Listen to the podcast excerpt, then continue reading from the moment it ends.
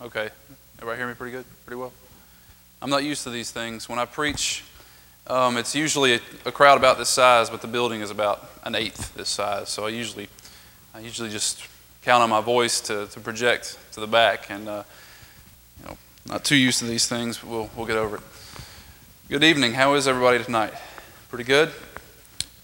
I want to extend a thank you to uh, to those who have asked me to do this and hopefully I can. You can tell I have not had much experience with one of these.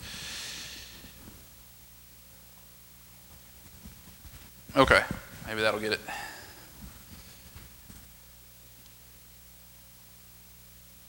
It's a pleasure to be here this evening, and like I said, I want to thank those who um, are responsible, I suppose, for asking me to do this. I got the call from David couple weeks ago, and he said he needed somebody to preach on Sunday night. And um, I said, sure. I didn't hesitate. Um, I preach on a regular basis. Uh, my wife uh, travels with me wherever I go. There's two or three places that, uh, that I, am in somewhat of a normal rotation. I preach a little bit for my grandfather. Uh, that's maybe every other month or so when he'll have me preach for him. I've preached for her father and for my father as well. And there are a few other places. So I, I really enjoy doing it. Um, I've held full time positions, I've held part time positions. Uh, just kind of a quick background on me. You guys have heard me lead singing a little bit. I've taught a few classes. Um, this will be the first time I've, I've had uh, the opportunity to preach here. And uh, when I was going through school, I didn't want to be a preacher because my grandfather and my father were preachers. And I just, for whatever reason, I didn't want to follow in their footsteps. But here I am, uh, long story short, um, I'm now a preacher as well. And I guess I'm kind of third generation, sort of, because it's my mother's father who's the preacher, and then my father. So I'm kind of a third generation preacher, kind of a second generation preacher. But uh, anyway, I enjoy doing it. And again, uh, I do thank you for the opportunity. Let's turn to Hebrews chapter 1. Hebrews chapter 1. We're going to look at a few passages this evening, but this is the main theme. This is where I want to start, and this is what I want us to continually bring our minds back to. Uh, I thought about the, this lesson, I thought about what I wanted to do, and of course, if you've been here on Sunday mornings and Sunday evenings, we've been going through Acts, and we've been going through some of what the church did uh, when it started. We've looked here a few weeks ago at the deacons, their responsibilities, the elders. We looked at how the deacons were created, why they were created. And we've looked at the necessary components, if you will, that men had to have, the, their qualifications. And of course, we, we looked at that in depth. But we've been looking at the beginning of the church and uh, where it was started, how it was started, and those types of things. I myself am a student of history. Um, I love to read history. It doesn't matter really what time period. Um, I'm just a huge fan of history. You can ask my wife. I've got books scattered all over the house on my side of the bed. I've got a couple of bookshelves that are full, and it doesn't matter. I can just pick it up and I can, I can read it. Um, and I taught a class Wednesday night, and I, I, told the class that there are certain pages, uh, there are certain places on the internet that you can go, certain, uh, certain encyclopedias. One of them is called Wikipedia. You're probably well, well aware of that. I could start, if I wanted to, in the morning researching a certain topic. And I could stay on that site until the, late that night because if you know if you're familiar if you're familiar with Wikipedia, uh, it is a site where you can go and you can research things completely free, but each page has several links that will lead you to another place. And it's easy to start in this particular, this particular spot and if you could diagram what you did the whole day or the, the time that you spend on there, it would kind of sprout out like a tree because you would go down this way for a little bit, and then you'd come back, and then you'd go this way, and then you'd take another, another limb this way, and then you know, you'd have a whole root system or a whole system of branches. And that's me. I can just, I really do enjoy history. I love reading about it. Well, in this lesson, I wanted to look uh, kind of at the history of I've titled this lesson The History of Salvation, or The History of Man as it pertains to salvation. Or you could say the history of man and salvation. If there was anywhere in the Bible that summed up our history and our purpose in a very short amount of verses, uh, it's in Hebrews chapter 1. And I was reading Hebrews, I believe it was last year when we were uh, reading through the Bible in the, uh, the daily Bible readings. As you know now, we're doing the, the, the Bible in a chrono, chronological order. Uh, last year we were doing it um, not necessarily in chronological order, but that's the first time I had ever, I, I read pretty much the entire Bible. Um, there were some, some weeks that I, that I kind of struggled a little bit. For the most part, though, I made it through. And one passage really stuck out in Hebrews, and I've read it several times, as you have as well, and it really hit me. Hebrews chapter 1, verses 1 through 3. Follow along with me, if you will. Long ago, at many times and in many ways, God spoke to our fathers by the prophets, but in these last days, He has spoken to us by His Son whom he appointed the heir of all things, through whom also he created the world. He is the radiance of the glory of God, the exact imprint of his nature, and he upholds the universe by the power of his word, by the word of his power. After making purification for sins, he sat down at the right hand of the majesty on high. And in those three verses, as I said, you have the entire history of mankind as far as we're concerned with what Christ came to do. In those three verses, you have creation was included, if you notice that. You also have how he used to communicate with us. Then you have the fact that he came to communicate with us. And then you have his destination after he came to us. You have all of those things in those three verses. So the Hebrew writer, whoever it was, uh, was definitely, uh, definitely a, a, brilliant thinker uh, and definitely could write, could write very well. Uh, right there, you have, again, a very broad but brief history of mankind. You know, as man likes to write, think about certain, certain writers in history. You have Shakespeare. If Shakespeare were writing the history of mankind, this would be much, much longer. One of the sources that I used for this lesson is a name that you will be familiar with, that of Josephus. I have Josephus's Antiquities, uh, and they're all condensed in one volume. And is very, very thick and dense. And of course, he was a historian, as was Herodotus before him. Uh, he dealt with anything and everything. But his, antiqu- his antiquities are very, very, very thick, very dense. And you look at Hebrews chapter 1 and you see here's the entire history of mankind and salvation with Jesus Christ in three verses. And I think that shows that this was divinely inspired, and that shows that the Bible is the true Word of God. Now, think about today.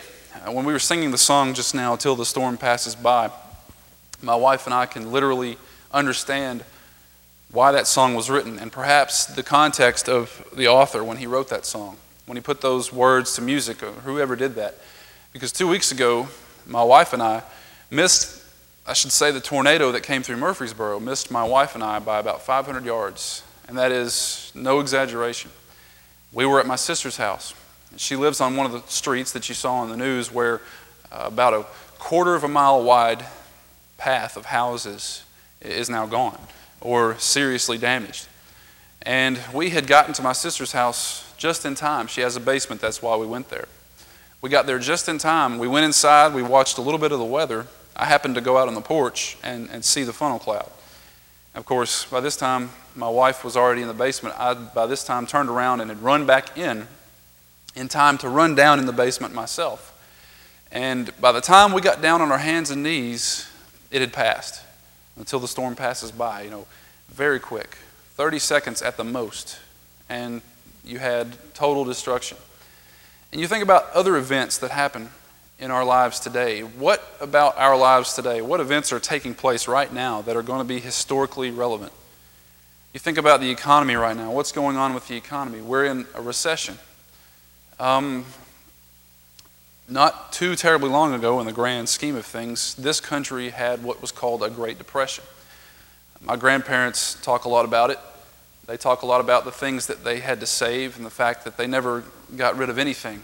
Um, they, they wanted to hold on to anything and everything because you never know when something like that was going to happen again. It was a very devastating time in the history of this country. So we're looking at something like a recession, something not quite as severe, but a recession nonetheless today.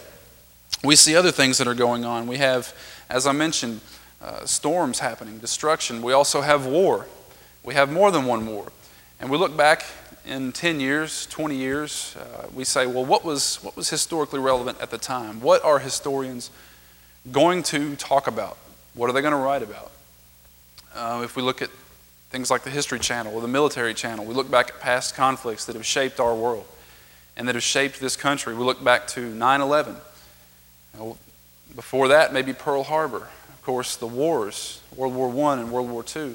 We look at the Civil War. We look at the Revolution. We look at moments in this country's and this world's history that have shaped the world and that have placed us where we are now. So if we look at the book of Hebrews in the first chapter, in the first three verses, and we ask ourselves, well, let's take a look at where did, what is the history of salvation? What is the history of the church? What is our history when it comes to uh, our salvation you know, and why we're here tonight? And what we're going to do this evening is we're just going to break down these three verses and we're going to look at a few things.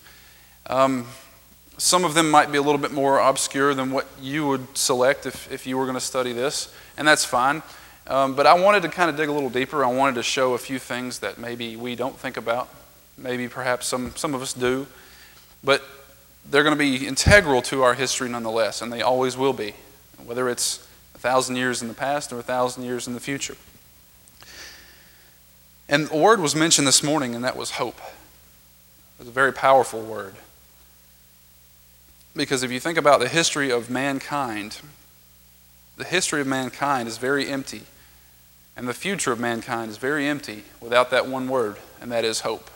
And that's what the Hebrew writer is talking about here. He throws in a little bit of hope with the history. So we're going to look at each point, and then we're going to see the hope.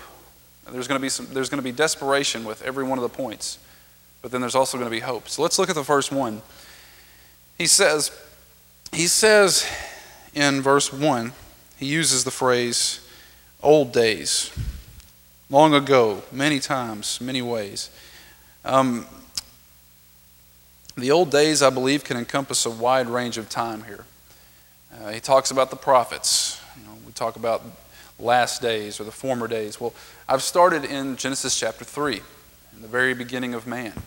Now, there's much dispute as to when life arose, how long we've been here. If you listen to certain programs, if you read certain things, the earth and the universe several billion years old. I'm no scientist, I'm not a biologist, um, I'm not sure what the answer is. It's amazing to me that so many years ago, during Bible times, and during times after that, that men could look up into the stars and they could say to themselves, there has to be a God. There has to be somebody who created this. It's just too beautiful.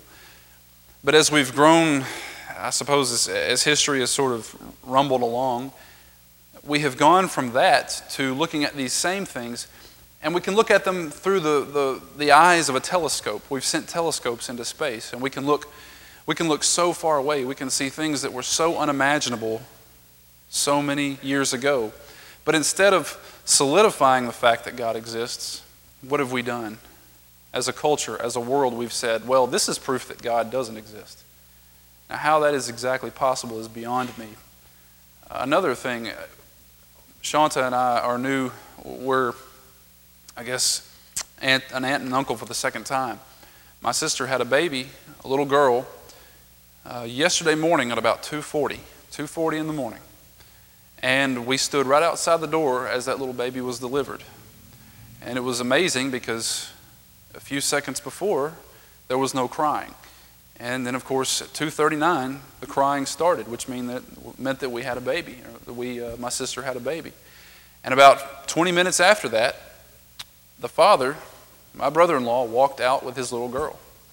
And you could look at that little girl and, and you could ask yourself, what in the world would anybody want to harm this little child. Why would anybody want to do that? But that's, that's the way that our culture is. That's the way that our society has, has, has hardened itself. And I don't understand why that is. But in Genesis chapter 3, we obviously know what happens here. You have Adam and Eve, you have the Garden of Eden. The setting is one of where God can walk with His creation. He walks and talks with man. And of course, we know the story. Satan, the adversary, uh, comes along and says, uh, If you want to be as smart as God, here's what you need to do. It's basically the opposite of what God had told them to do. And of course, you go from being in a relationship with God to sinning through what Satan has said had told for them had told them to do. You go from a perfect society to one of desperation. They were kicked out of the garden. They were forced out because of the sin that Satan had uh, had deceived them by. But you see the hope. You see the hope in verse 15. Chapter 3 verse 15. I will put enmity between you and the woman and between your offspring and her offspring. He shall bruise your head, and you shall bruise his heel. As many of you know, that is a prophecy concerning Jesus Christ. So, from the very beginning, you have a way of escape. You have a perfect utopia, so to speak. You have sin, destruction, which comes in and separates God from man, separates man from God. But God took care at the very beginning to provide a way of escape. And that right there was a prophecy concerning Christ. Think about Jacob. This is maybe a little, um, a little more obscure, but I think it, it, it kind of hits the point that I'm looking for. Think about Jacob. What happened to Jacob? How did he start his life? Of course, it was Jacob and Esau, and he was a child of promise. He was, through Isaac, he was going to preserve the line. Of course, God had spoken to Abraham and had said, I'm going to number your descendants. You're not going to be able to number your descendants. They're going to be as numerous as the stars in the sky. And of course, there was Isaac and then Jacob and Esau. So Jacob was one of these sons of promise. He was one of the original uh, fathers of the nation, or he was one of the um, one of the, one of those who were there who was there in the beginning. And this was very interesting about Jacob. If you read about his life, he starts, of course, and we know that he is the grandson of Abraham. He has a lot of promise. But what happens? He does some deceitful things there in his life. And in a way, he kind of becomes a coward because if you read the story, he runs from his brother. He runs and works for Laban. And then of course, how he leaves Laban is kind of suspect. And then you come down to chapter 32, Genesis. Jacob fears Esau again. Beginning in verse 22, we have an interesting story where Jacob wrestles with God. And what happens here? In verse 26, uh, well, let's go back to 25. When the man saw that he did not prevail against Jacob, he touched his hip socket, and Jacob's hip was put out of joint as he wrestled with him. Then he said, Let me go, for the day is broken. But Jacob said, I will not let you go unless you bless me. And he said to him, What is your name? And he said, Jacob. Then he said, Your name shall no longer be called Jacob, but Israel for you have striven with God and with men and have prevailed. Then Jacob asked him, Please tell me your name. But he said, Why is it that you ask my name? And there he blessed him. So Jacob called the place uh, Peniel, saying, For I have seen God face to face, and yet my life has been delivered. So here you have a very important time in the history of Israel. This is what it goes back to. His name was changed, and therefore you have the beginning of I suppose, the tribe of Israel. So Jacob began as a child of promise, and then his life sort of fell on top of itself, was flipped upside down, and became somewhat sort of a, someone who was on the run, a coward perhaps. But here at this moment, he wrestled with God and he lived and he received a blessing. And next, turn with me, if you will, to the book of Jeremiah. Jeremiah chapter 31. While you're turning there, one of the men I mentioned earlier by the name of Josephus was a historian. He was a Jew. And like the other historians throughout history, of course, he had a reason for why he wanted to record history. We say that we want to study history, we want to know history to avoid repeating the same mistakes. Well, history is written down for a purpose. And here's what he said Those who undertake to write histories do not, I perceive, take that trouble on one and the same account, but for many reasons.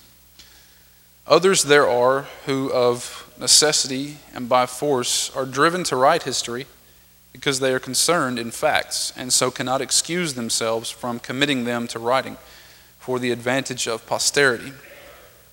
There are not a few who are induced to draw their historical facts out of darkness into light and to produce them for the benefit of the public, on account of the great importance of the facts themselves, which with, with which they have been concerned.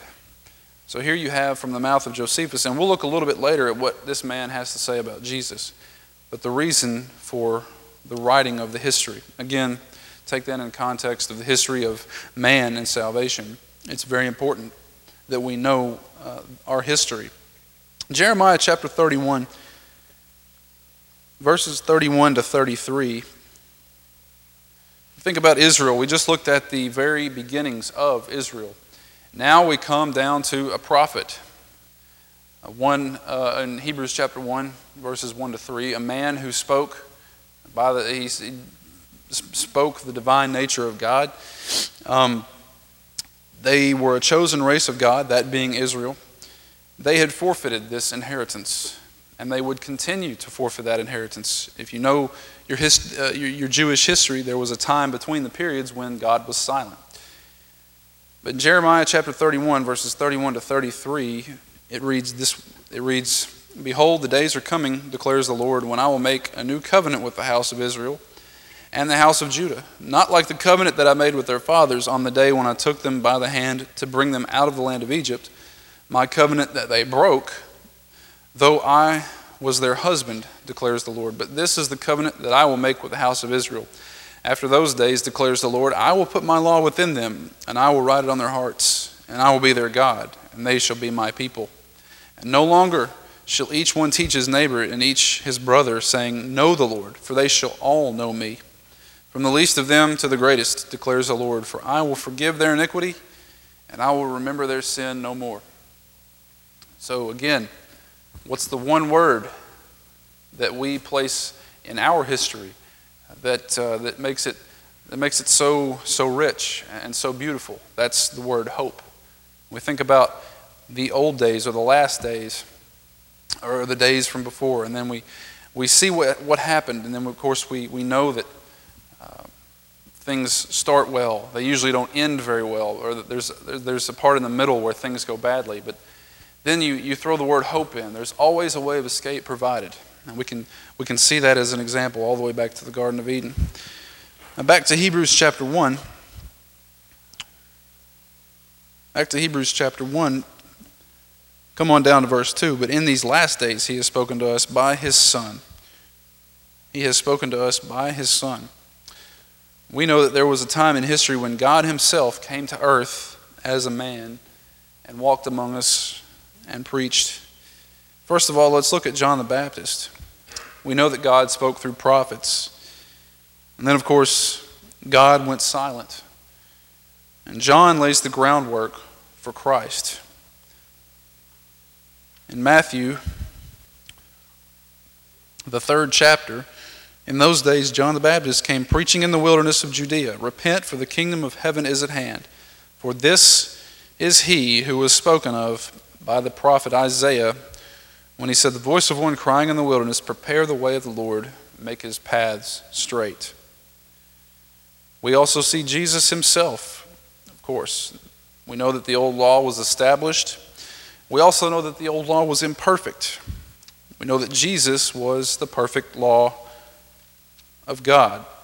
We see this in Matthew chapter 16, beginning in verse 13, of course, among other places. Now, when Jesus came into the district of Caesarea Philippi, he asked his disciples, Who do you say that the Son of Man is?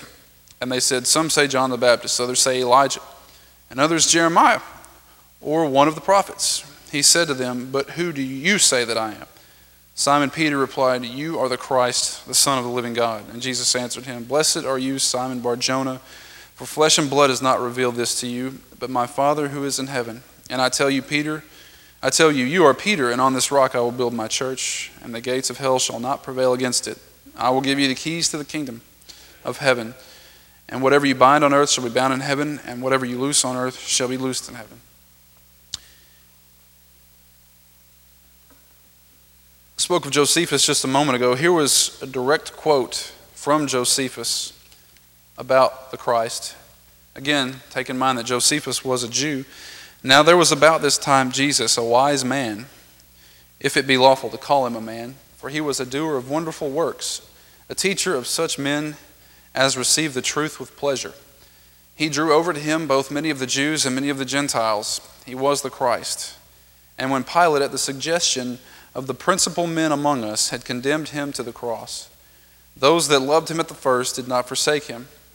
For he appeared to them alive again the third day, as the divine prophets had foretold these and 10,000 other wonderful things concerning him. And the tribe of Christians, so named for him, are not extinct at this day. A wonderful quote by Josephus concerning our Lord and Savior. And then, of course, another way that his law was made known unto us disciples and apostles. There was a way to God at one point, but it was quite a restricted way. Of course, once Jesus ushered the new kingdom in, the way was opened for all. So, again, we look at these last days and we can see again that there is hope. There was a point when there was communication between God and between man, just like in the garden. And of course, a rebellious people that we are, that communication line had been severed. But there was a way of escape, and that was Jesus himself. He once again brought hope. And lastly, we look and see that Jesus is now sitting at the right hand of God. Jesus himself ascended to be back with the Father, and we know that in the future, and as I suppose this is the future, he is now our mediator. He is perfect. We are imperfect. And of course, he gives us the chance for salvation. Hebrews chapter 1 verses 1 to 3, is an amazing snippet of our history. Again, if you look at Hebrews chapter 1, verses 1 to 3, you can see all of the history that pertains to our lives uh, as Christians and the church can be summed up in these three verses. Again, long ago, at many times and in many ways, God spoke to our fathers by the prophets. But in these last days, He has spoken to us by His Son whom he appointed the heir of all things, through whom also he created the world. He is the radiance of the glory of God and the exact imprint of his nature, and he upholds the universe by the word of his power. After making purification for sins, he sat down at the right hand of the majesty on high. Verse 4 Having become as much superior to angels as the name he has inherited is far more excellent than theirs. And of course, Verse 8 But of the Son, he says, Your throne, O God, is forever and ever. The scepter of uprightness is the scepter of your kingdom. It's a wonderful passage there in Hebrews, the first chapter. It tells us again our history, our history as it pertains to our salvation.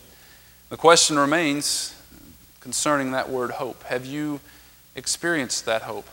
Is this something that you can say that I am numbered with those that count themselves as Christians. I am in the family. I am in the church. I am a part of the church. We look at everything that I've said tonight. They start off so so beautifully uh, and they start off so so well, but there's something in the middle. There's something that's imperfect that's added, and of course that is us. That that is when we we try to live out our will instead of God's. But if you notice, you go back to the very beginning. There's always a way of escape. That word hope. Again, Think about the history of this world and think about all of the dark times. Think about all of the bad things that have happened in the world. And bad things will continue to happen. But we know as Christians, by what we've studied tonight, and by the book of Hebrews, among many others, that that word hope, when injected into our history as a church, our history as a people, and the history of salvation, we know that we always have that hope. We know that we can come home and we know that someday we will be with God in heaven. So this evening, if you have never obeyed the voice of God, you've never obeyed that, that perfect will of Jesus, then the invitation is extended to you this evening. Um, the water is, is ready. We are all ready as a family to accept you. and Be baptized into Christ this very evening. Be baptized and ask for forgiveness of your sins. You'll be raised a new creature. You will be raised to walk a new life. Also, if you have been and you are a member of the church, if you've lost sight of that hope, if you are, if you are needing the prayers of the congregation at this time, the invitation is also extended to you.